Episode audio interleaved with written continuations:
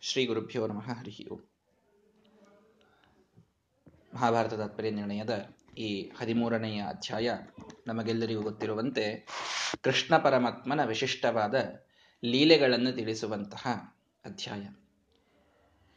ಈ ಹದಿಮೂರನೆಯ ಅಧ್ಯಾಯದಲ್ಲಿ ಧ್ವನಿ ಮತ್ತು ಚಮು ಅನ್ನುವ ಇಬ್ಬರು ದೇವತೆಗಳು, ಇಬ್ಬರು ರಾಕ್ಷಸರು ಪಾರ್ವತಿಯ ವರದಿಂದ ಅವಧ್ಯತ್ವವನ್ನು ಪಡೆದಂತಹ ಈ ರಾಕ್ಷಸರು, ಇವರಿಬ್ಬರೂ ನಳಕೂಬರ ಮಣಿಗ್ರೀವ ಅನ್ನುವಂತಹ ಕುಬೇರನ ಮಕ್ಕಳಲ್ಲಿ, ಕುಬೇರನ ಮಕ್ಕಳು ನಾರದರ ಶಾಪದಿಂದ ವೃಕ್ಷವಾಗಿ ಹುಟ್ಟಿದ್ದಾರೆ.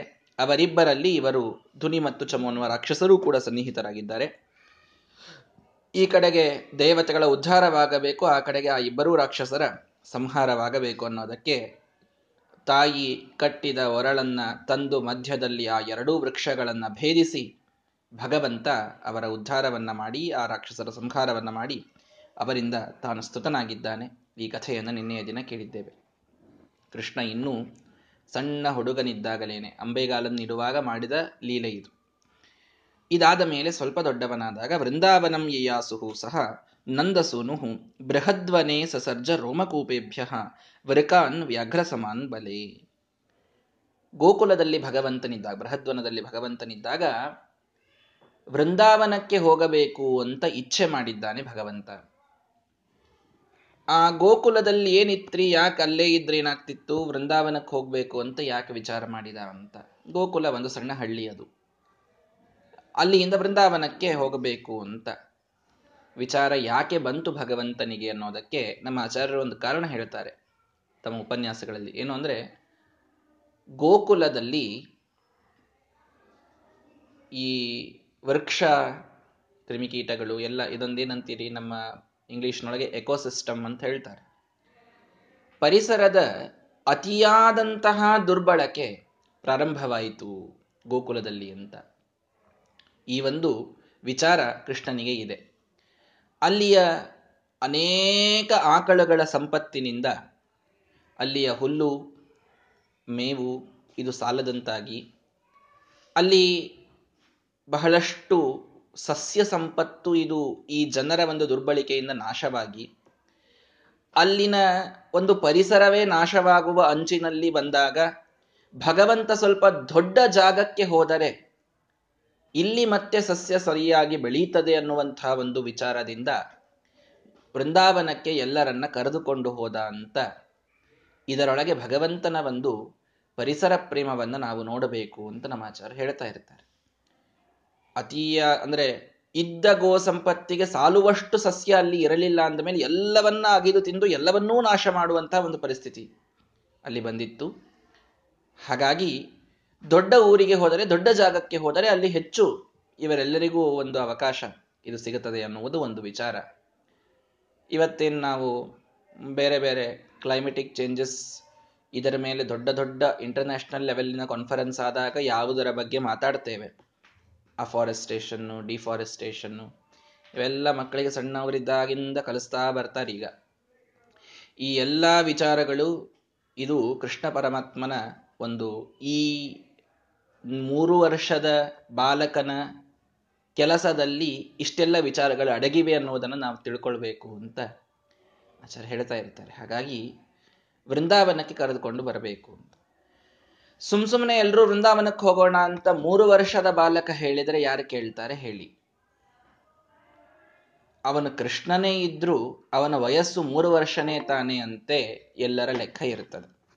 ನಮ್ಮ ಜನರಿಗೆ ಶ್ರೀಮದ್ ಆಚಾರ್ಯ ಬಹಳ ಚಂದ ಸಂದೇಶ ಕೊಟ್ಟರು. ಏನು ಅಂದರೆ, ಜನ ವಯಸ್ಸನ್ನ ನೋಡಿ ಮಾರು ಹೋಗೋದು ಇದು ಬಹಳ ಸಹಜ. ಏನೂ ಕೂಡ ಅರ್ಥವೇ ಇಲ್ಲದ, ಹೊರಳೇ ಇಲ್ಲದ, ಏನೂ ಧರ್ಮವೇ ಇಲ್ಲದ ಒಳ್ಳಾದಂತಹ ಮಾತುಗಳನ್ನಾಡಿದವರು ಹಿರಿಯರಾಗಿದ್ರು ಅಂತಂತಂದ್ರೆ ಅವರ ಮಾತಿಗೆ ವೇಟೇಶ್ ಬಂದ್ಬಿಡುತ್ತೆ. ಅದರೊಳಗೆ ಏನು ಧರ್ಮ ಇರ್ಲಿಕ್ಕಿಲ್ಲ, ನ್ಯಾಯ ಇರಲಿಕ್ಕಿಲ್ಲ, ಏನೇನೇನೇನೇನೇನೂ ಇರ್ಲಿಕ್ಕಿಲ್ಲ. ವೃದ್ಧ ವಚನ ಅನ್ನೋದಿತ್ತು ಅಂದ್ರೆ ಹಿರಿಯಾರ್ ಹೇಳ್ಯಾರ್ರಿ ಅಂತ ನಮ್ಮ ಕಡೆಗೆ ಹೇಳ್ತಾರ ಅದಕ್ಕೆ. ಅದು ಒಂದೇ ಕಾರಣಕ್ಕೆ ಬಹಳ ದೊಡ್ಡ ಮಾತಿಗೆ ಒಂದು ಕಿಮ್ಮತ್ತು. ಬರೋದು ತಪ್ಪಲ್ಲ. ಹಿರಿಯರ ಮಾತಿಗೆ ಕಿಮ್ಮತ್ತು ಬರ್ತಿತ್ತು ಯಾಕೆ ಅಂತಂದ್ರೆ ಅವರು ಧರ್ಮವನ್ನು ಬಿಟ್ಟು ಬೇರೆ ನುಡಿತಿರ್ಲಿಲ್ಲ ಅನ್ನೋದಕ್ಕೆ.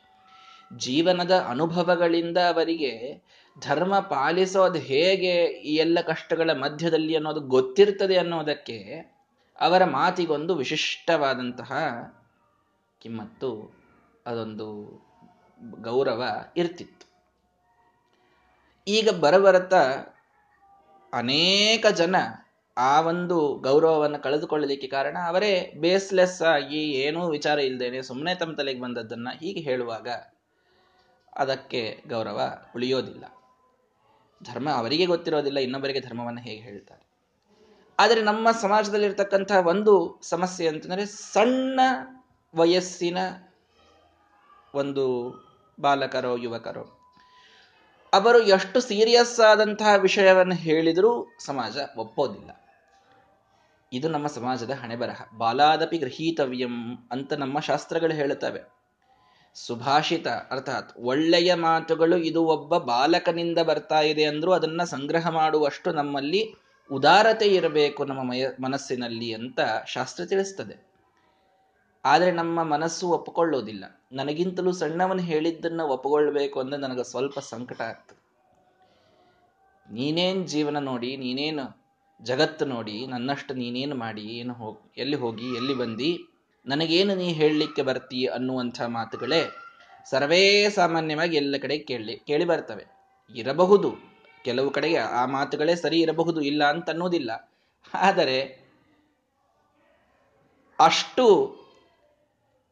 ಯೋಗ್ಯತೆ ಇರತಕ್ಕಂತಹ ವಯಸ್ಸು ಸಣ್ಣದಿದ್ದರೂ ಕೂಡ ಯೋಗ್ಯತೆಯೇ ಅಂಥದ್ದಿದೆ, ಜ್ಞಾನವೇ ಅಂಥದ್ದಿದೆ, ಜಪ, ಜಪತಪಾನುಷ್ಠಾನಗಳನ್ನೇ ಆ ರೀತಿಯಲ್ಲಿ ಮಾಡಿದ್ದಾರೆ ಅಂತಂತಂದ್ರೆ ಅವರ ಮಾತಿಗೆ ಗೌರವ ಸಹಜವಾಗಿ ಬರ್ತದೆ ಇಪ್ಪತ್ತು ಮೂರನೇ ವಯಸ್ಸಿಗೆ ಸನ್ಯಾಸವನ್ನು ತೆಗೆದುಕೊಂಡಂತಹ ಮಹಾಸ್ವಾಮಿಗಳವರ ಮಾತನ್ನ ಆಗಿನ ಕಾಲದ ಎಂಬತ್ತು ವಯಸ್ಸಿನ ವೃದ್ಧ ವಿದ್ವಾಂಸರು ಕೇಳುವ ಅನಿವಾರ್ಯತೆ ಬಂತು ಯಾಕೆ ಅಂತಂದ್ರೆ ಜ್ಞಾನ, ಯೋಗ್ಯತೆ.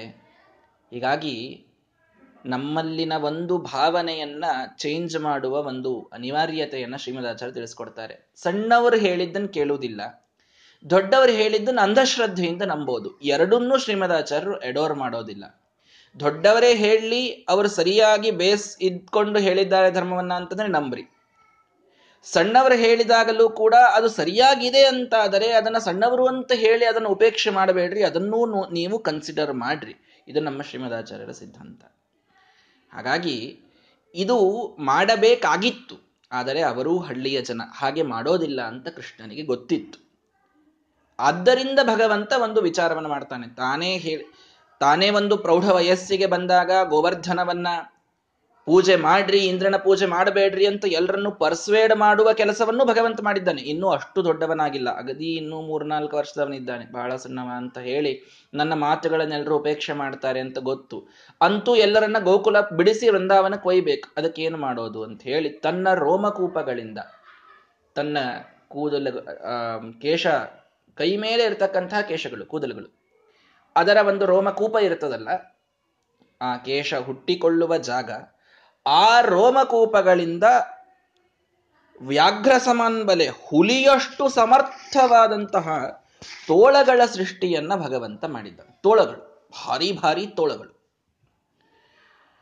ಊರೆಲ್ಲ ತೋಳುಗಳ ಆಕ್ರಮಣ. ಈಗೆಲ್ಲ ಬರ್ತಿರ್ತದೆ ನೋಡ್ರಿ. ಬೀದಿ ನಾಯಿಗಳ ಆಕ್ರಮಣ ಹೆಚ್ಚಾಗಿದೆ ಅಂತ ಎಲ್ಲ ನ್ಯೂಸ್ನಾಗ ತೋರಿಸ್ತಿರ್ತಾರಲ್ಲ. ಹಂಗ ವೃಂದಾವನ ವೃಂದಾವನಕ್ಕೆ ಹೋಗಬೇಕು ಅನ್ನುವ ಒಂದು ವಿಚಾರದಿಂದ ಬೇರೆ ಬೇರೆ ಪ್ರಾಣಿಗಳ ಆಕ್ರಮಣ ಆಗುವಂತೆ ವೃಕಗಳನ್ನ, ತೋಳುಗಳ ಸೃಷ್ಟಿಯನ್ನ ಸೃಷ್ಟಿಯನ್ನ ಭಗವಂತ ಮಾಡಿ ಅದರ ಒಂದು ಕಾಟ ಈ ಊರಿನಲ್ಲಿ ಬಹಳ ಆಗಿದೆ ಯಾರೂ ಇಲ್ಲಿ ಇರೋದು ಬೇಡ. ನಾವು ಬೇರೆ ಕಡೆ ಹೋಗೋಣ ಅಂತ ತಾವೇ ಡಿಸೈಡ್ ಮಾಡ್ಬೇಕೆಲ್ರು ಆ ರೀತಿಯೊಳಗೆ ಭಗವಂತ ಮಾಡಿದ. ಅಲ್ಲೂ ಕೂಡ ಭಗವಂತ ತೋರಿಸಿಕೊಟ್ಟ ನನ್ನ ದೇಹವೇ ಪ್ರತಿಯೊಂದು ಸೃಷ್ಟಿಗೆ ಇದು ಆಶ್ರಯ. ಯಾವ ದೇವತೆಗಳೇ ಹುಟ್ಲಿ, ಮುಖಾದಿಂದ್ರಶ್ಚ ಅಗ್ನಿಶ್ಚ ಪ್ರಾಣಾದ್ ವಾಯುರಜಾಯತ ಚಂದ್ರಮಾ ಮನಸೋಜಾತಃ ಚಕ್ಷೋ ಸೂರ್ಯೋ ಅಜಾಯತ. ಯಾವ ನಾಭ್ಯ ಆಸೀದಂತರಿಕ್ಷಂ ಶೀಷ್ಣೋದ್ಯೌ ವರ್ತತ ಪದ್ಭ್ಯಾಂ ಭೂಮಿ ದಿಶ ಶ್ರೋತ್ರಾದ್ ತಥಾ ಲೋಕಾನ್ ಅಕಲ್ಪಯನ್. ಯಾವ ಲೋಕಗಳನ್ನು ಹಿಡಿದರೂ ಅದು ಭಗವಂತನ ಅಂಗಾಂಗಗಳಿಂದಲೇ ಹುಟ್ಟಿದ್ದು. ಯಾವ ಸೃಷ್ಟಿಯಾದಂತಹ ವಸ್ತುವನ್ನು ನೀವು ತೆಗೆದುಕೊಳ್ಳಿ, ಅದು ಪ್ರಾಣಿಯೋ, ಪಕ್ಷಿಯೋ, ನದಿಯೋ, ಪರ್ವತವೋ. ಭಗವಂತನ ಭೂವರಾಹ ನಾಮಕ ಪರಮಾತ್ಮನ ನರನಾಡಿಗಳಿಂದ ಪರ್ವತಗಳು, ನದಿಗಳು ಹುಟ್ಟಿಕೊಂಡಿತು. ಯಜ್ಞವರಾಹ ನಾಮಕ ಪರಮಾತ್ಮನ ನರನಾಡಿಗಳಿಂದ ಅಂತ ಭಾಗವತ ತಿಳಿಸಿಕೊಡುತ್ತದೆ. ಎಲ್ಲಾ ಪ್ರಾಣಿಗಳು, ಪಕ್ಷಿಗಳು, ಮನುಷ್ಯರು ಎಲ್ಲರೂ ಕೂಡ ಬ್ರಾಹ್ಮಣೋ ಅಸ್ಯ ಮುಖಮಾಸಿ ಬಾಹು ರಾಜನ್ಯಕೃತಃ ಊರೂತದಸ್ಯ ಯದ್ವೈಶ್ಯ ಪದ್ಭ್ಯಾಂ ಶೂದ್ರ ಅಜಾಯತ. ಮನುಷ್ಯರ ನಾಲ್ಕು ವರ್ಣಗಳನ್ನು ತೆಗೆದುಕೊಳ್ಳ್ರಿ. ಯಾವ ವಸ್ತುವನ್ನು ತೆಗೆದುಕೊಂಡರೂ ಕೂಡ ಭಗವಂತನಿಂದಲೇ ಅದು ಸೃಷ್ಟವಾಗೋದು ಅನ್ನುವುದನ್ನ ತನ್ನ ಮೂರನೇ ವರ್ಷಕ್ಕೇನೆ ತನ್ನ ರೋಮಕೂಪಗಳಿಂದ ನೂರಾರು ಸಾವಿರಾರು ತೋಳಗಳ ಸೃಷ್ಟಿಯನ್ನ ಮಾಡಿ ಭಗವಂತ ತೋರಿಸಿಕೊಟ್ಟಿದ್ದಾನೆ.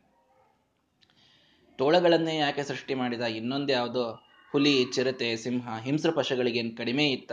ತೋಳಗಳ ಮೇಲೆ ಎಷ್ಟು ಯಾಕೆ ಪ್ರೀತಿ ಬಂತು ಅಂತ ನಮಗನಬಹುದು ನನ್ನ ವಿಚಾರದಲ್ಲಿ ತೋಳ ಅಂತ ಅಂದಾಗ ಸಂಸ್ಕೃತದಲ್ಲಿ ತೋಳಗಳಿಗೆ ವೃಕ ಅಂತ ಕರೀತಾರೆ. ವೃಕ ವೃಕ ಅಂತ ಎಲ್ಲರೂ ಅನ್ಬೇಕಾದಾಗ ವೃಕೋದರನ ನೆನಪು ಭಗವಂತನಿಗೆ ಬಹಳ ಆಯಿತು ಅಂತ ಅನಿಸ್ತದೆ. ವೃಕೋದರ ಅಂತಂದ್ರೆ ಭೀಮನಿಗೆ ಇದ್ದ ಹೆಸರು. ಹಾಗಾಗಿ ವೃಕೋದರನ ನೆನಪಿನಲ್ಲಿ ವೃಕಗಳ ಸೃಷ್ಟಿಯನ್ನ ಭಗವಂತ ಮಾಡಿದ ಅಂತ ಅರ್ಥ ಮಾಡಿಕೊಳ್ಳಬಹುದು. ಯಾಕೆಂದ್ರೆ ಅದರ ಮೇಲೆ ಪ್ರೀತಿ ಬಹಳ ನೋಡಿ ಸ್ವಲ್ಪೇ ದಿನದ ಹಿಂದೆ ಅರ್ಜುನ ವೃಕ್ಷಗಳ ಉದ್ಧಾರ ಆಗಿತ್ತು. ಅರ್ಜುನನನ್ನು ನೆನಪು ಮಾಡಿಕೊಂಡಿದ್ದ ಭೀಮಸೇನ್ ದೇವರು ಉಳಿದಿದ್ರು ಅನ್ನೋದಕ್ಕೆ ವೃಕದ ಸೃಷ್ಟಿ ಮಾಡಿ ವೃಕೋದರನ ನೆನಪು ಮಾಡಿಕೊಂಡ ಅಂತ ಅನ್ಲಿ ಕಡ್ಡಿ ಇಲ್ಲ. ಅಂತೂ ವೃಕೋದರನ ವೃಕಗಳ ಸೃಷ್ಟಿಯಾಗಿ ಎಲ್ಲರೂ ಕೂಡ ಅನೇಕ ಕೋಟಿ ಸಂಘೈಹಿ ತೈಹಿ ಪೀಡ್ಯಮಾನ ವ್ರಜಾಲ ನೋಡ್ರಿ, ನೂರು ಸಾವಿರ ಅಂತ ನಾನು ಹೇಳ್ತಾ ಇದ್ದೀನಿ. ಅನೇಕ ಕೋಟಿ ಸಂಘೈಹಿ ಕೋಟಿ ತೋಳಗಳ ಸೃಷ್ಟಿಯನ್ನ ಭಗವಂತ ಮಾಡಿದ್ದಾನಂತೆ. ನೂರಲ್ಲ ಸಾವಿರ ಅಲ್ಲ ಲಕ್ಷ ಅಲ್ಲ. ಅನೇಕ ಕೋಟಿ ಸಂಖ್ಯೆಯ ತೋಳಗಳು ಒಂದೇ ಊರಿನೊಳಗೆ. ಎಷ್ಟು ಕಾಟ ಆಗ್ಲಿಕ್ಕಿಲ್ರಿ? ಒಂದೇ ಊರಿನೊಳಗೆ. ಎಲ್ಲರೂ ಓಡಿ ಓಡಿ ಹೋಗಿದ್ದಾರೆ. ಪೀಡ್ಯಮಾನ ವೃಜಾಲ ಎಲ್ಲರೂ ತ್ರಸ್ತರಾಗಿ ಹೋದ್ರು. ಬೇಡಪ್ಪ ಇಲ್ಲಿರೋದಿನ್ನ ಅಂತ ಹೇಳಿ. ಯಯುರು ವೃಂದಾವನಂ, ವೃಂದಾವನಕ್ಕೆ ಹೋಗೋಣ ನಾವೆಲ್ಲರೂ ಅಂತ ಹೇಳಿ ಎಲ್ಲರೂ ಕೂಡ ತಮ್ಮ ಆಕಳುಗಳ ದೊಡ್ಡ ಸಂಪತ್ತನ್ನು ತೆಗೆದುಕೊಂಡು ಎತ್ತಿನ ಬಂಡಿಯಲ್ಲಿ ಪ್ರತಿಯೊಬ್ಬರೂ ಒಂದೊಂದು ತಮ್ಮ ಮನೆಯ ಸಾಮಾನುಗಳನ್ನಿಟ್ಟುಕೊಂಡು ಹೊರಟಿದ್ದಾರೆ. ನಿತ್ಯಾನಂದ ಮದಾಯ ನಂದಜಂ. ನಂದನ ಮಗನಾದ ನಿತ್ಯಾನಂದನಂದ. ನಿತ್ಯದಲ್ಲೂ ಆನಂದ ಪರಿಪೂರ್ಣನಾದ ಭಗವಂತನನ್ನ ಮುಂದಿಟ್ಟುಕೊಂಡು ಎಲ್ಲರೂ ಕೂಡ ವೃಂದಾವನಕ್ಕೆ ಅಂತ ಹೊರಟಿದ್ದಾರೆ. ಇಂದಿರಾಪತಿರಾನಂದಪೂರ್ಣ ವೃಂದಾವನೆ ಪ್ರಭು ನಂದಯಾಮಾಸ ನಂದಾದೀನ್ ಉದ್ದಾಮತರ ಚೇಷ್ಟಿತೈಹಿ. ಇಂದಿರಾಪತಿಯಾದ ಭಗವಂತ ಆನಂದಪೂರ್ಣನಾಗಿ ವೃಂದಾವನದಲ್ಲಿ ನಂದನೆ ಮೊದಲಾದ ಎಲ್ಲ ಗೋಪಾಲಕರನ್ನ ಉದ್ದಾಮತರ ಚೇಷ್ಟಿತೈಹಿ ತನ್ನ ಇತರರಿಗೆ ಅಸಾಧ್ಯವಾದಂತಹ ಅಘಟಿತ ಘಟನಾ ಸಾಮರ್ಥ್ಯದಿಂದ ಯಾರಿಗೂ ಯಾವುದು ಅಸಾಧ್ಯವೋ ಅಂಥ ಕೆಲಸಗಳನ್ನ ಸಾಕಷ್ಟು ಮಾಡಿ ಎಲ್ಲರನ್ನ ಸಂತೋಷಗೊಳಿಸಿದ್ದಾನೆ ವೃಂದಾವನದಲ್ಲಿ ಕೃಷ್ಣ ಇದ್ದಾಗ ಎಲ್ಲರಿಗೂ ಒಂದು ಆನಂದ. ಯಾವ ವ್ಯಕ್ತಿಯ ಮನೆಯೊಳಗೂ ದುಃಖವೇ ಇಲ್ಲ. ಯಾಕೆ? ಕೃಷ್ಣ ಆ ಊರಿನಲ್ಲಿದ್ದಾನೆ. ಜಯತಿತೆ ಅಧಿಕಂ ಅದನ್ನ ನೋಡಿಯೇ ಗೋಪಿಕಾಸ್ತ್ರೀಯರು ಹೇಳಿದ್ರು, ಜಯತಿ ತೇಧಿಕಂ ಜನ್ಮನ ವ್ರಜಃ ವ್ರಜಃ ವೃಂದಾವನ ತೇ ಜನ್ಮನ ಜಯತಿ, ಅಧಿಕಂ ಜಯತಿ. ನಿನ್ನ ಜನ್ಮದಿಂದ ನಮ್ಮ ವೃಂದಾವನಕ್ಕೆ ಇವತ್ತು ಸೊಬಗು ಹೆಚ್ಚಿತು ಅಂತ. ನಮ್ಮ ವೃಂದಾವನ ಗೋಕುಲ ಇದೆಲ್ಲವೂ ಕೂಡ ಚಂದ ಆಗಲಿಕ್ಕೆ ನಿನ್ನ ಜನ್ಮವೇ ಕಾರಣವಾಯಿತು ಅಂತ. ವೃಂದಾವನದಲ್ಲಿ ಕೃಷ್ಣ ಪರಮಾತ್ಮ ಇಷ್ಟೇ ಕೆಲವೇ ವರ್ಷಗಳ ವಿಹಾರವನ್ನ ಮಾಡಿದ್ದರ ಒಂದೇ ಕಾರಣದಲ್ಲಿ, ಕಾರಣದಿಂದ ಮೊನ್ನೆ ನಾನು ಹೇಳಿದಂತೆ ಪದ್ಮಪುರಾಣದಲ್ಲಿ ಕೇಳಿದಂತೆ, ಭಕ್ತಿ ವೃಂದಾವನಕ್ಕೆ ಬಂದಾಗ ತರುಣಿಯಾಗಿ ಕೂತು ಯಾಕೆಂದ್ರೆ ಅಲ್ಲಿದ್ದ ಮಣ್ಣಿನೊಳಗೆ ಭಗವಂತನ ಸನ್ನಿಧಾನ ಇದೆ. ಕೃಷ್ಣ ಪರಮಾತ್ಮ ನಡೆದಾಡಿ ಹೋದ ಮಣ್ಣಿನ ಸ್ಪರ್ಶ ನಮ್ಮ ದೇಹಕ್ಕಾದರೂ ಕೂಡ ಪುಳಕವಾಗ್ತದೆ ಪುಳಕವಾಗ್ತದೆ, ರೋಮಾಂಚನವಾಗ್ತದೆ. ವೃಂದಾವನಕ್ಕೆ ಹೋದ ವ್ಯಕ್ತಿ ಇನ್ನೊಮ್ಮೆ ತಾನು ಮತ್ತೆ ನಿಮ್ಮ ಮನೆಗೆ ಬಾ ಅಂತ ಹೇಳಿದರೆ ಬೇಡ, ನನ್ನ ವೃಂದಾವನ ಇಲ್ಲೇ ಆಗಲಿ ಅಂತ ಬಯಸ್ತಾನೆ. ಅರ್ಥಾತ್ ಕೊನೆ ತನಕ ನಾನು ಇಲ್ಲೇ ಇರ್ತೇನೆ ಅಂತ ಎಲ್ಲರೂ ಕೂಡ ಬಯಸೋದು. ಅಷ್ಟು ಭಕ್ತಿ ರಸ ಪ್ರಧಾನವಾದಂತಹ ಒಂದು ಕ್ಷೇತ್ರ ಅದು ವೃಂದಾವನ. ಅದ್ಭುತವಾದ ಕ್ಷೇತ್ರ. ಕೃಷ್ಣ ಪರಮಾತ್ಮನ ಎಲ್ಲ ಬಾಲಲೀಲೆಗಳನ್ನು ತನ್ನ ಮಣ್ಣಿನ ಮೇಲೆ ಹೊಂದಿದಂತಹ ಪವಿತ್ರವಾದ ಕ್ಷೇತ್ರ. ಅನೇಕ ಬಾಲಲೀಲೆಗಳನ್ನು ಭಗವಂತ ಅಲ್ಲಿ ಮತ್ತೆ ತೋರಿಸ್ತಾನೆ. ಅದನ್ನೇ ಶ್ರೀಮದಾಚಾರ್ಯರು ವರ್ಣನೆ ಮಾಡ್ತಾರೆ. ಏನೆಲ್ಲಕ್ಕಿಂತ ದೊಡ್ಡ ಲೀಲೆ? ಸ ಚಂದ್ರತಃ ಹಸತ್ ಕಾಂತವದನೇನ ಇಂದು ವರ್ಚಸ. ತನ್ನ ಆ ಕಾಂತಿಯಿಂದ ಚಂದ್ರನನ್ನ ಅಪಹಾಸ ಮಾಡಿದನಂತೆ ಭಗವಂತ. ಜನ ಎಲ್ಲ ಬಂದಂತ ಇದ್ರು ಅಯ್ಯೋ, ಚಂದ್ರವಂಶದಲ್ಲಿ ಹುಟ್ಟನ್ರಿ, ಚಂದ್ರನೇ ಬಂದ ನೋಡ್ರಿ, ಚಂದ್ರನೇ ಬಂದ. ಚಂದ್ರವಂಶದಲ್ಲಿ ಹುಟ್ಟಿದಾನೆ, ಮುಖ ನೋಡಿದ ಚಂದ್ರನಂಗೆ ಇದೆ ಅಂತ ಅನ್ಬೇಕು. ಇನ್ ಕೆಲವರು ಬಂದವರು, ಅದೇನ್ರಿ ಚಂದ್ರ?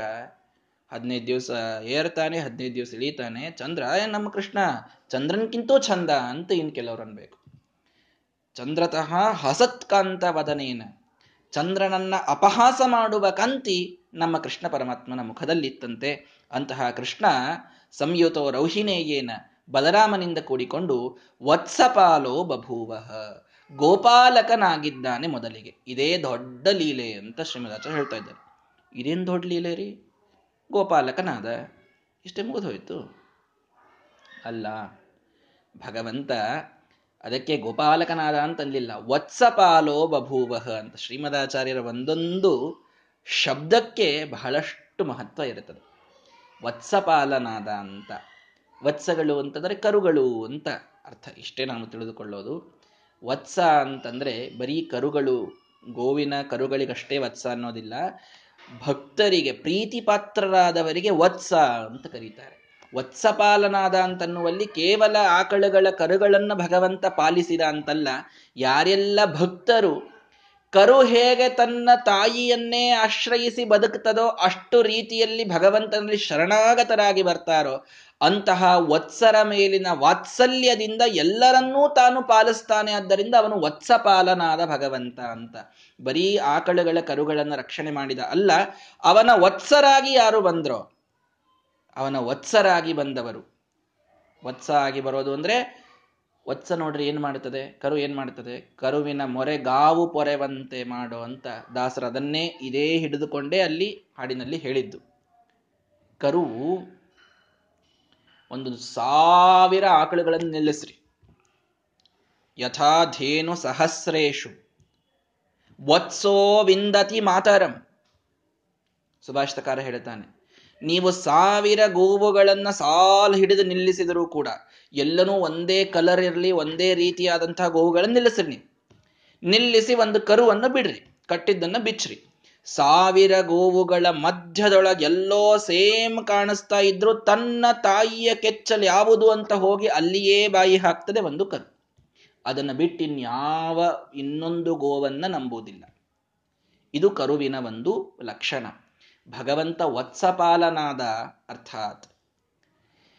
ನೀವು ಸಾವಿರ ದೈ, ದೈವಗಳಿವೆ ಇವತ್ತು. ದೇವತೆಗಳು ಸಾವಿರಾರಂತೂ ಇದ್ದೇ ಇದ್ದಾರೆ, ಮೂವತ್ಮೂರು ಕೋಟಿ ಇದ್ದಾರೆ. ಬಿಡ್ರಿ, ತಮ್ಮನ್ ತಾವು ದೇವರು ಅಂತ ಹೇಳ್ಕೊಳ್ಳೋರು ಬೇರೆ ಬಹಳ ಜನ ಆಗ್ಯಾರ ಮತ್ತೆ. ಬಾಬಾ ಹಾಗೆ ಹೀಗೆ ಅಂತಂತ. ಯಥಾಧೇನು ಸಹಸ್ರೇಶು, ಈ ಇಂಥ ಸಾವಿರ ದೇವರ ನಡುವೆ ನಿಜವಾಗಿ ನಮ್ಮನ್ನ ರಕ್ಷಣೆ ಮಾಡುವವನಿವನೊಬ್ಬನೇ ಅಂತ ಹೋಗಿ ಇವನಿಗೇ ಯಾರು ಶರಣಾಗತರಾಗ್ತಾರೋ ಅಂಥವರನ್ನ ರಕ್ಷಣೆ ಮಾಡ್ತಾನೆ ಭಗವಂತ ಅನ್ನುವಲ್ಲಿ ಎಲ್ಲ ಕರುಗಳ ರಕ್ಷಣೆ ಮಾಡಿ ಕರುಗಳಂತೆ ನೀವಾದರೆ ನಿಮ್ಮ ತಾಯಿಯನ್ನ ಬಿಟ್ಟು ಇನ್ಯಾರನ್ನೂ ನಂಬದೇನೆ ಅವರಿಂದಲೇ ನೀವು ಅಪೇಕ್ಷೆಯನ್ನ ಮಾಡಿದರೆ ಬೇಡಿದರೆ ಎನ್ನ ಒಡೆಯನ ಬೇಡುವೆ ಅನ್ನುವ ಭಾವನೆ ನಿಮ್ಮಲ್ಲಿ ಬಂದರೆ ನೀನು ವತ್ಸಪಾಲ ನಾನಿದ್ದೇನೆ ನಿನ್ನನ್ನು ರಕ್ಷಣೆ ಮಾಡ್ತೇನೆ ಅಂತ. ಭಗವಂತ ಆ ಅರ್ಥದಲ್ಲಿ ವತ್ಸಪಾಲೋ ಬಭೂವ. ಕರುಗಳ ರಕ್ಷಣೆಯನ್ನ ತಾನು ಮಾಡಿದ. ಕರುವಿನಂತೆ ಇರುವವರ ರಕ್ಷಣೆಯನ್ನ ತಾನು ಮಾಡ್ತಾನೆ. ಸತ್ಯನಿಧಿ ತೀರ್ಥ ಶ್ರೀಪಾದಂಗಳವರು ಒಂದು ಅದ್ಭುತವಾದಂತಹ ಸಂದೇಶವನ್ನು ಕೊಡ್ತಾರೆ ಜಗತ್ತಿಗೆ. ತಾತೋ ಜಗತಾಂ ತ್ರಾತ. ಜನಯಿತ್ರಿ ಸಂಪದಾಂ ನೇತ್ರಿ. ಇದು ಸತ್ಯನಿಧಿ ತೀರ್ಥರು ಬರೆಯುವಂತಹ ಶ್ಲೋಕ. ಯಸ್ಯ ತೌ ಗೋಪ್ತಾರೌ ಯಾಚಯೇಯುಹು ತೇಪಿ ಕಂಚನ ಅಂತ. ಏನಿದರ ಅರ್ಥ ಅಂದ್ರೆ, ಹದಿನಾಲ್ಕು ಲೋಕಗಳನ್ನಾಳುವಂತಹ ಏಕೈಕ ಸ್ವಾಮಿಯಾದ ಭಗವಂತನನ್ನ ನೀವು ತಂದೆಯಾಗಿ ಇಟ್ಟುಕೊಂಡು ವೈಷ್ಣವರಾಗಿ ಹುಟ್ಟಿ ವಿಷ್ಣು ಪರಮಾತ್ಮನನ್ನ ಸರ್ವೋತ್ತಮ ಅಂತ ನಂಬಿದ ಮೇಲೆ ಜನಯಿತ್ರಿ ಸಂಪದಾಂ ನೇತ್ರಿ, ನಮ್ಮೆಲ್ಲರಿಗೂ ತಾಯಿಯಾದವಳು ಸಂಪತ್ತಿಗೆ ಅಭಿಮಾನಿನಿಯಾದ ಮಹಾಲಕ್ಷ್ಮಿ. ಜಗಜ್ಜನನಿ ಜಗದಂಬೆ, ಅವಳೇ ನಮ್ಮೆಲ್ಲರನ್ನ ರಕ್ಷಣೆ ಮಾಡುವವಳು ಅಂತ ಗೊತ್ತಾದ ಮೇಲೆ ಯಸ್ಯ ತೌ ಗೋಪ್ತಾರೌ, ಲಕ್ಷ್ಮೀನಾರಾಯಣರನ್ನ ನಮ್ಮ ದೈವವಾಗಿಟ್ಟುಕೊಂಡ ಮೇಲೂ ಕೂಡ ಇನ್ನೊಬ್ಬರ ಮುಂದೆ ಕೈ ಹೋಗಿ ಚಾಚ್ತೀರಿ ಅಂತಂದ್ರೆ ನಿಮಗೆ ನಾನು ಏನು ಹೇಳಬೇಕು ಅಂತ ಸತ್ಯನಿಧಿ ತೀರ್ಥರು ಕ್ವಶನ್ ಮಾಡ್ತಾರೆ. ಇನ್ಯಾರೋ ಗುರುಗಳು ಅಂತಿಟ್ಟುಕೊಂಡು ಸುಮ್ ಸುಮ್ಮನೆ ನಮ್ ಇದೇ ಪರಂಪರೆಯಲ್ಲಿ ಬರುವ ಗುರುಗಳನ್ನು ನಂಬೋಣ. ಯಾಕೆಂದ್ರೆ ಅವರು ಅಲ್ಲಿಯೇ ಹೋಗ್ತಾರೆ ಡೈರೆಕ್ಟ್ ಆಗಿ. ಅವರು ಬೇರೆ ಎಲ್ಲೋ ಹೋಗುವುದಿಲ್ಲ ಅವರು. ಅವರು ಬೇರೆ ಯಾರನ್ನೂ ನಂಬುವುದಿಲ್ಲ ಇದೇ ಪರಂಪರೆಯಲ್ಲಿ ಬಂದಂತಹ ಗುರುಗಳನ್ನು ನೀವು ನಂಬಿ ಹೋದರೆ ಭಗವಂತನ ಆ ಗುರುಗಳ ದ್ವಾರ ದೇವರ ಕಡೆಗೆ ಹೋಗ್ತೀರಿ. ಅದು ತಪ್ಪು ಅಂತ ಹೇಳಲಿಲ್ಲ ಭಗವಂತ.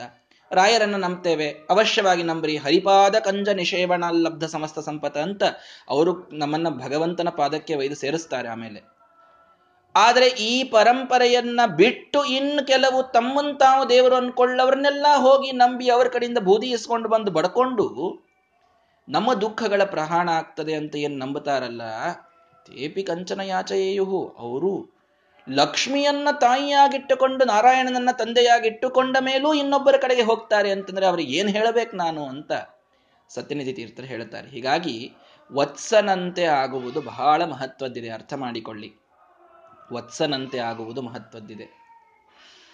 ಒಂದು ಉಪನಿಷತ್ತು ನಮಗೆ ವಾಯುದೇವರ ಸ್ವರೂಪವನ್ನು ತಿಳಿಸಿಕೊಡುತ್ತದೆ. ವಾಯುದೇವರು ಹೇಗಿದ್ದಾರೆ ಅಂತಂದ್ರೆ, ಒಂದು, ಆ, ಕರು ಅದಕ್ಕೊಂದು ಕಟ್ಟಿಗೆಗೆ ಕಟ್ಟಿರ್ತಾರೆ ಅದನ್ನ. ಒಂದು ಕಟ್ಟಿಗೆ ಇರ್ತದೆ ನೋಡ್ರಿ. ಕರುವನ್ನ ಕಟ್ಟಲಿಕ್ಕೆ ಒಂದು ಕಟ್ಟಿಗೆಯಲ್ಲಿ ಕಟ್ಟಿಗೆ ಇಟ್ಟಿರ್ತಾರೆ. ಆ ಕಟ್ಟಿಗೆಗೆ ಕರುವನ್ನ ಕಟ್ಟಿರ್ತಾರೆ. ಒಂದು ಹಗ್ಗದಿಂದ. ವಾಯುದೇವರು ಕರುವಿನ ರೂಪದಲ್ಲಿದ್ದಾರಂತೆ. ಭಗವಂತನೇ ಕಟ್ಟಿಗೆಯಂತೆ, ಆ ಹಗ್ಗ ಲಕ್ಷ್ಮಿಯಂತೆ. ಅವರು ಲಕ್ಷ್ಮಿಯಿಂದ ತಾವು ನಿಯಮಿತರಾಗಿ ಅದೇ ಕಟ್ಟಿಗೆಯ ಸುತ್ತಲೇ ಅಡ್ಡಾಡ್ತಾರೆ ಹೊರತು ಅದನ್ನು ಬಿಟ್ಟು ಎಲ್ಲೂ ಹೋಗುವುದಿಲ್ಲಂತೆ. ಕರುವಿನ ರೂಪದಲ್ಲಿದ್ದಾರೆ ವಾಯುದೇವರು ಅಂತ ಉಪನಿಷತ್ತು ಒಂದು ಚಿಂತನವನ್ನು ನಮಗೆ ಕೊಡುತ್ತದೆ ಇದರೊಳಗೂ ನಾವು ತಿಳಿದುಕೊಳ್ಳಬೇಕಾಗಿದ್ದೇನು ಅಂತಂತಂದ್ರೆ ವಾಯುದೇವರೇ ಭಗವಂತನಿಗೆ ವತ್ಸ ರೂಪದಲ್ಲಿದ್ದು, ನಿನ್ನನ್ನ ಬಿಟ್ಟು ನಾನಿನ್ಯಾರನ್ನೂ ಮೊರೆ ಹೋಗೋದಿಲ್ಲ, ನೀನೇ ನನ್ನ ಉದ್ಧಾರ ಮಾಡ್ತೀಯ ಅಂತ ವಾಯುದೇವರು ಜೀವೋತ್ತಮರೇ ಅನ್ಬೇಕಾದಾಗ ನಾವು ಸಾಮಾನ್ಯ ಜೀವರು. ಅವನನ್ನ ನಂಬೋದು ಬಿಟ್ಟು ಇನ್ಯಾರನ್ನೋ ನಂಬುತ್ತಾ ಹೋದ್ರೆ ನಮಗೇನು ಸಿಗಬೇಕಾಗಿದೆ ವಿಚಾರ ಮಾಡಿ. ಬೇಡಿದರೆ ಎನ್ನ ಒಡೆಯನ ಬೇಡುವೆ. ಈ ಭಾವನೆ ನಮ್ಮೆಲ್ಲರಲ್ಲಿ ಬರಬೇಕಿವತ್ತು. ಇನ್ಯಾರನ್ನೂ ನಂಬುವ ಕಾರಣವಿಲ್ಲ. ದೇವತೆಗಳನ್ನ ಅವಶ್ಯವಾಗಿ ಅಪಿ ಪರಿವಾರತಯ ಗ್ರಾಹ್ಯ ಅಪಿ ಹೇಯ ಪ್ರಧಾನತಃ. ಸರ್ವೋತ್ತಮ ಅಂತ ನಂಬೇಡ್ರಿ ಭಗವಂತನ ಪರಿವಾರ ಅಂತ ಅವಶ್ಯವಾಗಿ ಎಲ್ಲರ ಅರ್ಚನವನ್ನು ಮಾಡ್ರಿ ಎಲ್ಲ. ಗಣ ಗೌರಿ, ಗಣಪತಿ ಎಲ್ಲ ಮನೆಯಾಗಲಿ ಬೇಡ ಅಂತ ಅನ್ನೋದಿಲ್ಲ ಪಕ್ಷಮಾಸ ಬಂತು, ಪಿತೃದೇವತೆಗಳ ಯಜ್ಞ ಆಗಲಿ, ಎಲ್ಲ ಆಗಲಿ ರಾಯರ ಆರಾಧನೆ ಆಗಲಿ, ಎಲ್ಲನೂ ಆಗಲಿ. ಆದರೆ ಸರ್ವೋತ್ತಮತೆಯ ಭಗವಂತನನ್ನು ಮಾತ್ರ ನಂಬಿ ನಮಗೇನು ದುಃಖ ಆಗ್ತಾ ಇದೆ ನೋಡಿ. ಏನು ಕಷ್ಟಗಳು ಬರ್ತಾ ಇವೆ, ಇವೆಲ್ಲದಕ್ಕೂ ಕೂಡ ಪರಿಹಾರ ಮಾಡುವಂಥವನು ಭಗವಂತನೊಬ್ಬನೇ ಅಂತ ಚಿಂತನವನ್ನು ಮಾಡಿ, ಅವನಲ್ಲಿ ಅನನ್ಯವಾದ ಶರಣಾಗತಿಯನ್ನು ರಕ್ಷತಿ ಇತ್ಯೇವ ವಿಶ್ವಾಸ, ತದೀಯೋ ಅಹಂ ಇತಿ ಸ್ಮೃತಿ, ಶರಣಾಗತಿ ರೇಷಾ ಸ್ಯಾತ್. ಭಾಗವತ ಅದ್ಭುತವಾಗಿ ತಿಳಿಸ್ತದೆ ಇದನ್ನು. ಶರಣಾಗತಿ ಇರಬೇಕ್ರಿ ನಮಗೆ ದೇವರಲ್ಲಿ, ವತ್ಸಪಾಲ, ಕರುವಿನಂತೆ ಆಗಬೇಕು ದೇವರಲ್ಲಿ, ಒಂದಕ್ಕೊಂದು ಮೀನಿಂಗು ಬಹಳ ಹೊಂದುತ್ತದೆ ಇದೆಲ್ಲ. ಕರುವಿನಂತೆ ಆಗಲಿ ಶರಣಾಗತಿ ಇರಲಿ. ಏನ್ ಶರಣಾಗತಿ ಅಂತಂತಂದ್ರೆ, ಇವನೊಬ್ಬನೇ ನನ್ನನ್ನು ರಕ್ಷಣೆ ಮಾಡ್ಲಿಕ್ಕೆ ಸಮರ್ಥ. ಇನ್ಯಾರಿಗೂ ಆಗುವುದಿಲ್ಲ. ನನ್ನ ಈ ಸಂಸಾರದ ಕಷ್ಟವನ್ನ ದಾಟಿಸ್ಲಿಕ್ಕೆ ದೇವರನ್ನು ಬಿಟ್ಟರೆ ಇನ್ಯಾರಿಗೂ ಆಗುವುದಿಲ್ಲ. ತದೀಯೋ ಅಹಂ, ನಾನು ಕೇವಲ ಅವನವನು. ಅವನವನು ಅಂತಂದ್ರೆ, ಅವನ ಆಳ್ವಿಕೆಯಲ್ಲಿ ಇದ್ದವನು, ಅವನ ನಿಯಮನಕ್ಕೆ ಒಳಗಾಗುವಂಥವನು, ಅವನಿಂದ ಸೃಷ್ಟ, ಅವನಿಂದ ಸ್ಥಿತ, ಅವನಿಂದ ನಾನು ಲಯವನ್ನು ಹೊಂದುವವನು ಏನ್ ನನಗಾಗುತ್ತದೋ ಅದೆಲ್ಲವೂ ಅವನಿಂದ ಮಾತ್ರ ಆಗ್ತದೆ. ಅವನನ್ನ ಬಿಟ್ಟರೆ ನನಗೆ ಇನ್ಯಾರಿಂದಲೂ ಏನೂ ಆಗುವುದಿಲ್ಲ. ನ ಪ್ರಾಣೇನ, ನಾ ಪಾನೇನ, ಮರ್ತ್ಯೋ ಜೀವತಿ ಕಶ್ಚನ ಇತರೇನತು ಜೀವಂತಿ ಯಸ್ಮಿನ್ ಏತವು ಉಪಾಶ್ರಿತವು ಭಾಗವತ ಇದನ್ನು ಬಹಳ ಸ್ಪಷ್ಟವಾಗಿ ತಿಳಿಸ್ತದೆ. ಯಾವ ಪ್ರಾಣ, ಅಪಾನ, ಯಾವ ವಾಯುದೇವರು, ಯಾವ ಇಂದ್ರ, ಯಾವ ಚಂದ್ರ, ಯಾವ ದೇವತೆಗಳು ಬೇಡಬೇಕಾದರೆ ಕೇವಲ ಭಗವಂತನೇ ಎಲ್ಲವನ್ನೂ ನಿಯಮನ ಮಾಡಲಿಕ್ಕೆ ಸಮರ್ಥ ಸುಮ್ಮನೆ ಆಯಾ ದೇವತೆಗಳಿಗೆ ಆಯಾ ಒಂದು ಜವಾಬ್ದಾರಿಯನ್ನು ಕೊಡಲಿಕ್ಕೆ ಅಲ್ಲಿ ಒಂದು ಸ್ಥಾನಕ್ಕೆ ಅವರನ್ನು ಕೂಡಿಸಿದ್ದಾನೆ ಹೊರತು ಅವರಿಲ್ಲದೇನೆ ಅವನಿಗೆ ಏನೋ ಜಗತ್ತು ನಡೆಸಲಿಕ್ಕೆ ಬರುವುದಿಲ್ಲ ಅಂತನ್ನುವಂತಹ ಮಾತು ಮಾತ್ರ ಸುಳ್ಳು. ತಾನೇ ಎಲ್ಲವನ್ನೂ ಮಾಡಲಿಕ್ಕೆ ಸಾಧ್ಯ ಭಗವಂತನಿಗೆ ಹಾಗಾಗಿ ನಾನು ಕೇವಲ ಇವನಿಂದಲೇ ಪ್ರೇರಿತನಾಗಿ ಇದ್ದೇನೆ. ಅವನ ದ್ವಾರ ದೇವತೆಗಳ ಪ್ರೇರಣೆ ನನಗೆ ಇದೆ ಬಿಟ್ರೆ ಮೂಲದಲ್ಲಿ ಕೇವಲ ಇವನಿಂದ ಪ್ರೇರಿತನಾಗಿದ್ದೇನೆ ಅನ್ನುವಂತಹ ಭಾವನೆಗೆ ಶರಣಾಗತಿ ಅಂತ ಕರೀತಾರೆ. ಈ ಭಾವನೆ ನಮಗೆ ಬರಬೇಕು. ಕರು, ತನ್ನ ತಾಯಿಯನ್ನ ಎಷ್ಟು ನಂಬುತ್ತದಲ್ಲ, ಅಷ್ಟು ನಂಬಿಕೆ ನಮ್ಮಲ್ಲಿ ಬಂದರೆ ನಾವು ವತ್ಸರಾದರೆ ಅವನು ವತ್ಸಲ. ವತ್ಸಾನ್ ಲಾತಿ ಇತಿ, ತನ್ನ ಕಡೆಗೆ ವತ್ಸಲನ್ನ ತೆಗೆದುಕೊಳ್ತಾನೆ. ಆ ವತ್ಸಲನಾಗಿದ್ದರಿಂದಲೇ ಅವನಲ್ಲಿ ಇದ್ದ ಭಾವ ವಾತ್ಸಲ್ಯ. ಇದೆಲ್ಲ ಸಂಸ್ಕೃತದ ಶಬ್ದ ಒಂದಕ್ಕೊಂದು ಕೂಡಿದೆ. ವತ್ಸ, ವತ್ಸಲ, ವಾತ್ಸಲ್ಯ. ಇವು ನಾವೆಲ್ಲೆಲ್ಲೋ ಬಳಸ್ತಿರ್ತೀವಿ ಸುಮ್ಮ. ಅವ್ರ ವಾತ್ಸಲ್ಯ ಬಹಳ ಅದ್ರಿ. ಯಾರು ವಾತ್ಸಲ್ಯ ಏನಿರ್ತದೆ ವಾತ್ಸಲ್ಯ ಅಂತನೂ ಕೇವಲ ದೇವರಿಗೆ ಅಷ್ಟೇ ಇರ್ಲಿಕ್ಕೆ ಸಾಧ್ಯದ ಯಾಕಂದ್ರೆ ವತ್ಸ ಇದ್ರಲ್ಲಿ ವಾತ್ಸಲ್ಯ. ಹಿಂಗಾಗಿ ಈ ಭಗವಂತ ವತ್ಸಪಾಲನಾದ ಅಂತ ಕರುಗಳನ್ನು ರಕ್ಷಣೆ ಮಾಡಿದ ಅನ್ಲಿಕ್ಕೆ ಇಷ್ಟೆಲ್ಲ ಚಿಂತನ ನಮಗೆ ಬರಬೇಕು. ಅಂತ ತಿಳಿಸಿಕೊಟ್ರು. ಸರಿ, ಏನ್ ಕರುಗಳನ್ನು ರಕ್ಷಣೆ ಮಾಡಿದ ಅಂತಂದ್ರೆ ಏನ್ ಮಾಡಿದ ಅಂತ ದೇವರು?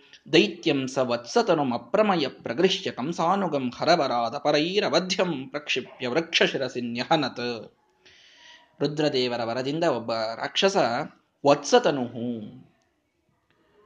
ಆ ಕರುವಿನ ವೇಷದೊಳಗೆ ತಾನು ಬಂದಿದ್ದಾನೆ. ಕರುವಿನ ವೇಷದಲ್ಲಿ ಬಂದ ರಾಕ್ಷಸನನ್ನ ತಾನು ಕಂಸನ ಸೇವಕ, ಆ ಕರುವಿನ ವೇಷದಲ್ಲಿ ತಾನು ಬಂದಾಗ ಅವನನ್ನ ಎತ್ತಿ ವೃಕ್ಷಕ್ಕೆ ಜೋರಾಗಿ ಹೊಡೆದು ಅವನ ಸಂಹಾರವನ್ನ ಮಾಡಿ. ಉಳಿದ ಕರುಗಳ ರಕ್ಷಣೆಯನ್ನ ಭಗವಂತ ಮಾಡಿದ.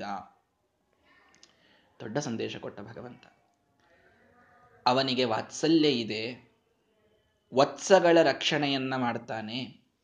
ಹಾಗಾಗಿ ನಾನೂ ವತ್ಸನಾಗಿಯೇ ಬರ್ತೇನೆ ಅಂತ ಯಾವನಾದರೂ ದುಷ್ಟ ಕರುವಿನ ಮಧ್ಯದೊಳಗೆ ಸೇರಿಕೊಂಡ ಅಂತಾದರೆ ತನ್ನೊಳಗೆ ಭಗವಂತ ಸೇರಿಸಿಕೊಳ್ಳೋದಿಲ್ಲ. ವತ್ಸರಂತೆ ಇದ್ದವರು ಯಾರನ್ನೂ ಭಗವಂತ ಸೇರಿಸಿಕೊಂಡಿಲ್ಲ. ವತ್ಸವೇ ಆಗಿ ಬಂದವರನ್ನಷ್ಟೇ ಸೇರಿಸಿಕೊಳ್ತಾನೆ. ವಾತ್ಸಲ್ಯ ವತ್ಸವತ ಇದ್ದವರಿಗೆಲ್ಲ ಇಲ್ಲ. ಅಂದ್ರೆ ನಾವು ನಿಮಗೆ ಶರಣಾಗತರೇರಿ ಅಂತ ಮನಸ್ಸಿನೊಳಗೆ ಬೇರೆ ಇಟ್ಕೊಂಡು ಮೇಲೆ ಮಾತನಾಡ್ತಿರ್ತಾರೆ ನೋಡ್ರಿ, ಅಂಥವ್ರನ್ನ ಯಾರನ್ನೂ ಹತ್ರ ಸೇರಿಸಿಲ್ಲ ಭಗವಂತ. ನಿಜವಾಗಿ ಇವನಲ್ಲಿ ಶರಣಾಗತಿ ಇದೆಯಾ ಭಗವಂತನಿಗೆ ತಿಳ್ಕೊಳ್ಳಿಕ್ಕೆ ಬಹಳ ತತ್ತುವುದಿಲ್ಲ. ಅರ್ಥ ಮಾಡಿಕೊಳ್ಳಿ.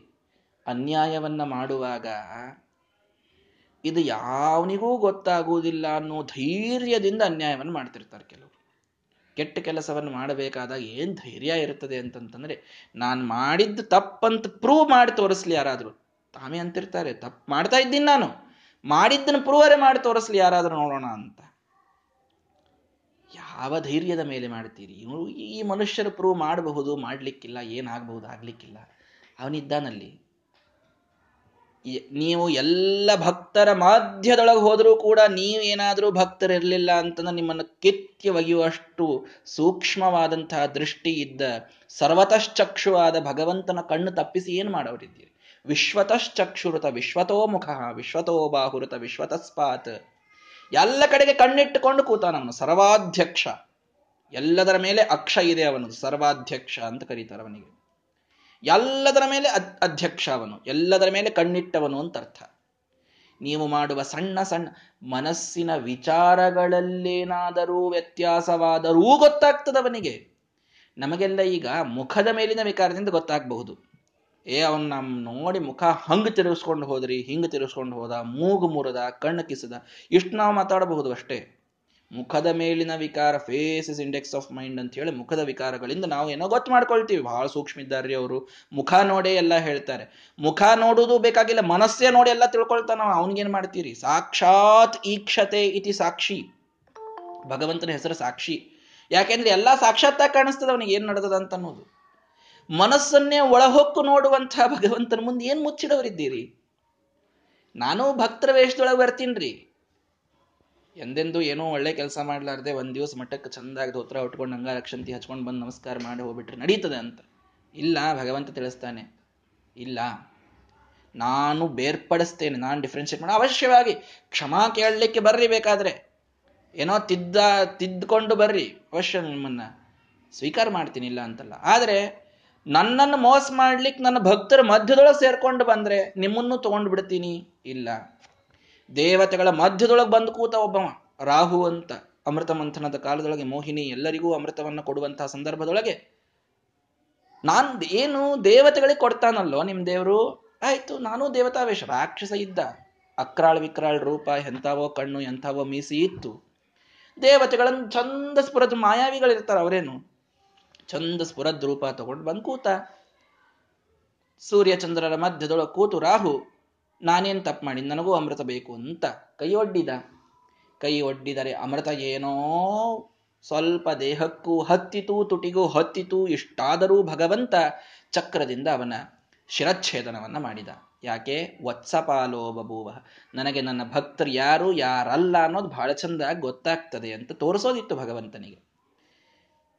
ಅದನ್ನೇ ಇಲ್ಲೂ ಮಾಡಿದ. ಕರುಗಳ ಮಧ್ಯದೊಳಗೆ ಬಂದ ವತ್ಸಾಸುರ, ಅವನನ್ನ ಮಾತ್ರ ತಾನು ವತ್ಸ ಅಂತ ಸ್ವೀಕಾರ ಮಾಡಲಿಲ್ಲ, ವಾತ್ಸಲ್ಯವನ್ನು ಅವನ ಮೇಲೆ ತೋರಿಸಲಿಲ್ಲ, ಅವನ ಸಂಹಾರ ಮಾಡಿ ಹಾಕಿದ. ಹಾಗಾಗಿ ನೀವು ಕುಟಿಲವಾದ ಭಕ್ತಿಯನ್ನ, ಮೋಸ ಮಾಡಿ ಭಕ್ತಿಯನ್ನ ಮಾಡ್ತೀರಿ ದೇವರಲ್ಲಿ ಅಂತಂದ್ರೆ ದೇವರದನ್ನ ಸ್ವೀಕಾರ ಮಾಡುವುದಿಲ್ಲ. ಸೂಕ್ಷ್ಮ ಇದ್ದಾನೆ ನಮ್ಮ ಭಗವಂತ ಅನ್ನೋದನ್ನ ಅರ್ಥ ಮಾಡಿಕೊಳ್ಳ್ರಿ ಅವನಿಗೆ ಬಹಳ ಚಂದ ಗೊತ್ತಾಗ್ತದೆ ಯಾರು ಎಷ್ಟು ಯಾರಿಗೇನು ಯೋಗ್ಯತಾ ಇದೆ, ಯಾರು ನಿಜವಾಗಿ ನನ್ನಲ್ಲಿ ಭಕ್ತಿ ಮಾಡ್ತಾರೆ, ಯಾರು ಮಾಡುವುದಿಲ್ಲ, ಎಲ್ಲವನ್ನು ಬೇರ್ಪಡಿಸಿ ಮುಂದೆ ಹೋಗ್ತಾನೆ ಹೀಗಾಗಿ ವತ್ಸಾಸುರನ ಸಂಹಾರವನ್ನು ಭಗವಂತ ಮಾಡಿದ. ಅದಾದ ಮೇಲೆ ಬಕೋಪಿ ವಿಭುಮಚ್ಯುತಮಸ್ಯ ಆಸಸಾದ ಬಕಾಸುರ ಅವನ ಸಂಹಾರ ಮಾಡಬೇಕು ಅಂತ ಬಂದಿದ್ದಾನೆ. ಒಂದು ದೊಡ್ಡ ಬಕದ ರೂಪದಲ್ಲಿ, ಉದ್ದಾದಂತಹ ಒಂದು ಚೊಂಚಿನಿಂದ ಅದರೊಳಗೆ ಕೃಷ್ಣನನ್ನು ಹಿಡಿದು ನಾನು ಕೊಲ್ತೇನೆ ಅಂತ ಬಕಾಸುರ ತಾನು ಬಂದರೆ ಅಚ್ಯುತ ಮಾಸಸಾದ ಶ್ರೀಮದಾಚಾರ್ಯ ಹೇಳ್ತಾರೆ, ಬಕಾಸುರ ಬಂದ ಎಲ್ಲಿ? ಅಚ್ಯುತನ ಕಡೆಗೆ ಬಂದ ಅಂತ. ಅಚ್ಯುತ ಅಂತಂದ್ರೆ, ಇವಂದೇನೂ ಅವನಿಗೆ ತಕ್ಕೊಳ್ಳಿಕ್ಕಾಗುವುದಿಲ್ಲ ಅಂತ.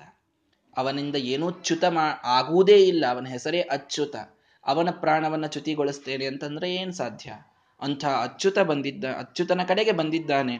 ಸ್ಕಂದ ಪ್ರಸಾದ ಕವಚ ಸ್ಕಂದನ ವರ ನೋಡ್ರಿ, ಒಂದು ರುದ್ರದೇವರ ವರ ಪಾರ್ವತಿ ವರ ಸ್ಕಂದನ ವರ ಗಣಪತಿ ವರ ಸೂರ್ಯನ ವರ ಬ್ರಹ್ಮದೇವರ ವರ ಯಾರ್ಯಾರು ಏನೇನು ವರ ಕೊಡ್ತೀರಿ ಕೊಡ್ರಿ. ನಮ್ಮ ದೇವರಷ್ಟು ಚಂದ ವರ ಯಾರಿದ್ದಾರೆ ಅಂತ ಭಗವಂತ. ನನ್ನಷ್ಟು ಏನು ನನ್ನ ವರದ ಮುಂದೆ ನನ್ನ ಮುಂದೆ ನಿಮ್ದು ಯಾವ ವರನೂ ನಡೆಯುವುದಿಲ್ಲ ನಾನೇ ದೊಡ್ಡ ವರ. ಲಕ್ಷ್ಮೀ ದೇವಿನ ವರಸಿನ ನಾನು ಮತ್ತೆ ಇನ್ನೆಂಥ ವರ ನಾನು. ಹಿಂಗಾಗಿ ನಿಮ್ಮ ಯಾರ ವರ ಏನೂ ಅಲ್ಲ ಅಂತ ಗೊ, ತೋರಿಸೋದಿತ್ತು.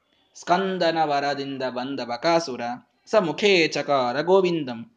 ಅವನು ತನ್ನ ಚೊಂಚಿನಲ್ಲಿ ಕೃಷ್ಣನನ್ನು ಹಿಡದೇ ಬಿಟ್ಟ. ಅಗ್ನಿವದಮಂ ಪ್ರಹದ ಪ್ರದಹಂತ ಮುಚ್ಚೈ ಚಚ್ಚರ್ದ ತುಂಡ ಶಿರಸೈವ. ಬಾಯಿಯೊಳಗೆ ಕೆಂಡ ಹಾಕು ಹಾಕಿದಂತೆ ಹೇಗಾಗಬೇಕೋ ಹಾಗೆ ತನ್ನ ಇಡೀ ದೇಹವನ್ನ ಅಗ್ನಿಮಯವಾಗಿ ಮಾಡ್ಕೊಂಡ್ಬಿಟ್ನಂತೆ ಭಗವಂತ. ಬಾಯಿಯೊಳಗೆ ಹಾಕ್ಕೊಂಡಿದ್ದ ಬಕಾಸುರ. ಬಾಯಿಯೊಳಗೆ ಹಾಕಿಕೊಂಡ್ರೆ ಇಡೀ ದೇಹವನ್ನ ಅಗ್ನಿಮಯ ಮಾಡ್ಕೊಂಡ್ಬಿಟ್ಟು. ಅಯ್ಯೋ ಕೆಂಡ ಬಾಯಿಯಲ್ಲಿ ಬಂತು ಬಂತು ಬಂತು ಅಂತ ಅವನನ್ನು ಹೊರಗೆ ಹಾಕಿದ. ಆಯಾಂತ ವೀಕ್ಷ ಜಗರ್ಹೇಸ್ಯ ಮೀಶ ಮತ್ತೆ ಅವನನ್ನು ಒಳಗೆ ಹಾಕೊಳ್ಳಿಕ್ಕೆ ಅಂತ ಬಂದ್ರೆ ಎರಡು ಕೈಗಳಿಂದ ಅವನ ಎರಡು ಮೇಲಿನ ಕೆಳಗಿನ ಚೊಂಚುಗಳನ್ನ ತುಂಡದ್ವಯಂ ಕರಪಲ್ಲವಾಭ್ಯಾಂ ಸಂಗೃಶ್ಯ ವಿದದಾರ. ಎರಡನ್ನೂ ಜೋರಾಗಿ ಎತ್ತಿ ಸೀಳಿ ಆ ಚೊಂಚುಗಳಿಂದಲೇ ಅವನ ದೇಹ ಸೀಳುವಂತೆ ಮಾಡಿ ವಿದದಾರ ಚ ಪಕ್ಷಿ ದೈತ್ಯಂ ಆ ಪಕ್ಷಿ ದೈತ್ಯನನ್ನ ಭಗವಂತ ಸಂಹಾರ ಮಾಡಿ ಹಾಕಿದ್ದಾನೆ. ಬ್ರಹ್ಮಾದಿಭಿ ಇಡ್ಯಮಾನ. ಬ್ರಹ್ಮಾದಿ ದೇವತೆಗಳು ಭಗವಂತನಿಗೆ ಇಲ್ಲಿ ಪುಷ್ಪವೃಷ್ಟಿಯನ್ನ, ಬಕಾಸುರನ ಸಂಹಾರವಾದ ಬಹಳ ದೊಡ್ಡ ರಾಕ್ಷಸ, ಬಹಳ ದೊಡ್ಡ ರಾಕ್ಷಸ ಎಲ್ಲರಿಗೆ ಕಷ್ಟ ಕೊಟ್ಟಿದ್ದ, ಎಲ್ಲವನ್ನ ತನ್ನ ಬಾಯಿಯೊಳಗೆ ಹಾಕ್ಕೊಂಡು ಬಿಡ್ತಿದ್ದ.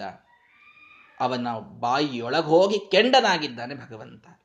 ನಿಮಗೇನ್ ಬೇಕೋ ಅದಾಗ್ತೇನೆ ಅಂತಂದ. ಅತ್ಯಂತ ಭಕ್ತಿಯಿಂದ ಬರವರಿಗೆ ಶೀತಲವಾದ ನೀರಿನಂತೂ ಆಗ್ತೇನೆ.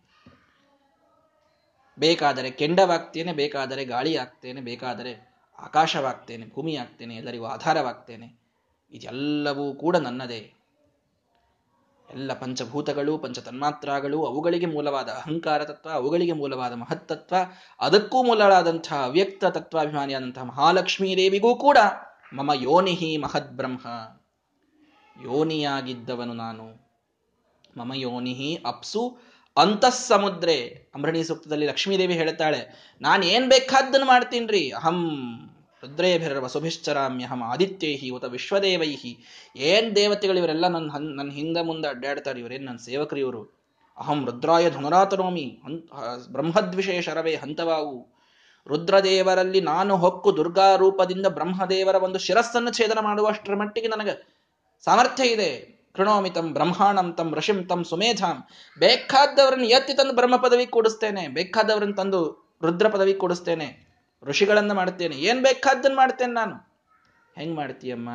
ಮಮ ಯೋನಿಹಿ ಅಪ್ಸು ಅಂತಃ ಸಮುದ್ರೆ. ನನಗೂ ಇದೆಲ್ಲ ಹೇಳಿಕೊಡುವ ಒಬ್ಬ ಅಲ್ಲಿ ಸಮುದ್ರದೊಳಗೆ ಮಲಗ್ಯಾನ ನೋಡ್ರಿ ಶೇಷನ ಮೇಲೆ. ಅವನು ಹೆಂಗ್ ಹೇಳ್ತಾನೋ ಶ್ರೀಹಿ ಯತ್ ಕಟಾಕ್ಷ ಬಲವತಿ ಅಜಿತಂ ನಮಾಮಿ. ಅವನ ಕಟಾಕ್ಷದ ಬಲ ತಗೊಂಡು ನಾನು ಎಲ್ಲ ಕೆಲಸ ಮಾಡ್ತೇನೆ ಅಂತ ಹೇಳ್ತಾಳೆ ಲಕ್ಷ್ಮೀದೇವಿ. ಹೀಗಾಗಿ ಅವ್ಯಕ್ತ ತತ್ವ ಮೂಲ ಪ್ರಕೃತಿಗೇ ಅಭಿಮಾನಿಯಾದ ಲಕ್ಷ್ಮೀದೇವಿಗೆ ಇವನು ಕಾರಣ. ಇನ್ನು ಅಗ್ನಿಯಾದ ನೀರಾದ ಇದ್ಯಾವುದೂ ಭಗವಂತನಿಗೆ ದೊಡ್ಡದಲ್ಲವೇ ಅಲ್ಲ. ಆ ಬಕಾಸುರನ ಸಂಹಾರ ಮಾಡಿ ಬ್ರಹ್ಮಾದಿಗಳಿಂದ ಪುಷ್ಪವೃಷ್ಟಿಯನ್ನು ಭಗವಂತ ಅಲ್ಲಿ ಮಾಡಿಕೊಂಡು, ಆ ಏವಂ ಸ ದೇವವರ ವಂದಿತ ಪಾದಪದ್ಮ ದೇವತೆಗಳೆಲ್ಲರಿಂದ ತಾನು ಸ್ತುತನಾಗಿ ಗೋಪಾಲಕ ಎಲ್ಲರ ಮಧ್ಯದೊಳಗೆ ಷಷ್ಟಮಬ್ಧಂ ಪ್ರಾಪ್ತ. ಆರನೆಯ ವರ್ಷಕ್ಕೆ ಭಗವಂತ ತಾನು ಕಾಲಿಟ್ಟಿದ್ದಾನೆ. ವೃಂದಾವನದ ಸಾಂದ್ರಲತಾವಿತಾನೆ, ಸುಂದರವಾದ ಉದ್ಯಾನಗಳಲ್ಲಿ ತಾನು ಅಡ್ಡಾಡ್ತಾ ಇಡೀ ವೃಂದಾವನಕ್ಕೆ ಆಗ ಪಾಲಕನಾಗಿ ಭಗವಂತ ಬಂದ. ಅಂದ್ರೆ ಸಣ್ಣ ವಯಸ್ಸು ಅನ್ನೋದು ಹೋಯ್ತೀಗ. ಆರನೇ ವರ್ಷಕ್ಕೆ ಎಲ್ಲರೂ ಒಪ್ಪಿಬಿಟ್ಟಿದ್ರು, ಕೃಷ್ಣನೇ ನಮ್ಮ ರಾಜ, ಕೃಷ್ಣನೇ ನಮ್ಮೊಡೆಯ ಕೃಷ್ಣ ಹೇಳಿದಂತೆ ಇಲ್ಲಿ ನಡೀತದೆ ಅನ್ನುವಂತಹ ವಿಚಾರ ಪ್ರತಿಯೊಬ್ಬ ವೃಂದಾವನ ವಾಸಿಯಲ್ಲಿ ಬಂದಿತ್ತು. ಆರನೇ ವರ್ಷಕ್ಕೆ ಬಂದಾಗ ಭಗವಂತ ಕಾಳಿಂಗ ಮರ್ದನವನ್ನ ಮಾಡ್ತಾನೆ. ಅದರ ಸುಂದರವಾದ ಕಥೆಯನ್ನು ಮುಂದೆ ಶ್ರೀಮದಾಚಾರ್ಯ ತಿಳಿಸ್ತಾರೆ. ನಾಳೆಯ ದಿನ ಅದನ್ನು ನೋಡೋಣ. ಈ ಒಂದೊಂದು ಕಥೆಯೂ ಕೂಡ ಅತ್ಯದ್ಭುತವಾದ ಸಂದೇಶಗಳನ್ನು ಕೊಡುವಂಥದ್ದು. ಯಾರೂ ಕೂಡ ಈ ಹದಿಮೂರನೆಯ ಅಧ್ಯಾಯವನ್ನ ತಪ್ಪಿಸಿಕೊಳ್ಳಬಾರದು. ಬಹಳ ಅದ್ಭುತವಾದ ಸಂದೇಶಗಳು. ಶ್ರೀಮದಾಚಾರ್ಯರು ಸಣ್ಣ ಸಣ್ಣ ಸಣ್ಣ ಚಿಂತನೆ, ಮಾತಿನೊಳಗೆ ನಮಗೆ ಚಿಂತನೆಗಳನ್ನು ನೀಡ್ತಾ ಇರ್ತಾರೆ. ಅದರ ಒಂದು ಜಪದ ಸಮಯದೊಳಗೆ ಭಗವಂತ ವತ್ಸಪಾಲ ಯಾಕೆ ಅಂತ ಚಿಂತನೆ ಬಂದು ಹೋದ್ರೆ ಇಡೀ ಜಪ ಮುಗಿದು ಹೋಗಿದ್ದು ಗೊತ್ತಾಗುವುದಿಲ್ಲ, ಸಲೀಸಾಗಿ ಮುಗಿದು ಹೋಗ್ತದೆ. ಹಾಗೆ ಕೃಷ್ಣನ ಒಂದೊಂದು ಲೀಲೆಯಲ್ಲಿನ ಸಂದೇಶವನ್ನ ತಿಳಿದುಕೊಳ್ಳೋದು, ಅದನ್ನ ಮತ್ತೆ ಧ್ಯಾನ ಮಾಡೋದು, ಇದೆಲ್ಲವನ್ನು ನಾವು ವಿಶೇಷವಾಗಿ ಮಾಡಿದರೆ ಸಾಧನ ವಿಶಿಷ್ಟವಾಗಿ ಆಗುವುದರಲ್ಲಿ ಯಾವ ಸಂದೇಹವಿಲ್ಲ. ಅದನ್ನು ನಾವು ನಿತ್ಯದಲ್ಲಿ ರೂಢಿಸಿಕೊಳ್ಳೋಣ. ಮತ್ತೆ ಮುಂದಿನ ಪಾಠವನ್ನು ನಾಳೆಯ ದಿನ ಹೇಳ್ತೇನೆ. ಶ್ರೀ ಕೃಷ್ಣಾರ್ಪಣ ಮಸ್ತು ಹರಯೇ ನಮಃ.